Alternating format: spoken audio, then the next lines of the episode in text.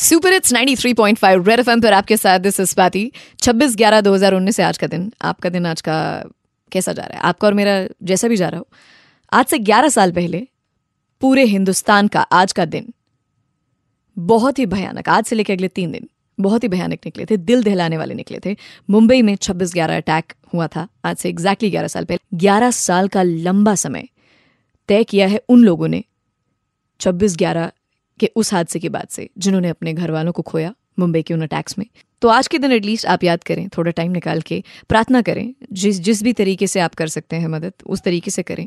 उन लोगों की, जिन्होंने ग्यारह साल पहले अपने लोगों को खोया, उन्हें पता नहीं था कि वो ट्रेन पकड़ेंगे मुंबई के प्लेटफॉर्म से तो घर नहीं आ पाएँगे। उन्हें पता नहीं था कि वो होटल में जहाँ खाना खाने जा रहे हैं, वहाँ क्या होगा। और फिर वो लाइन ऑफ़ ड्यूटी पे जो लोग पहुँचे right from Mumbai police officials to the uh, Indian Army, the NSG, who laid down their lives. कुछ नाम जो हमेशा हमें याद रहेंगे हेमंत करकरे मेजर संदीप उन्नी कृष्णन याद करिए उनके माँ बाप को। ये ऐसे नाम हैं जो छब्बीस ग्यारह जब हुआ था सब लोग के ज़बान पे थे।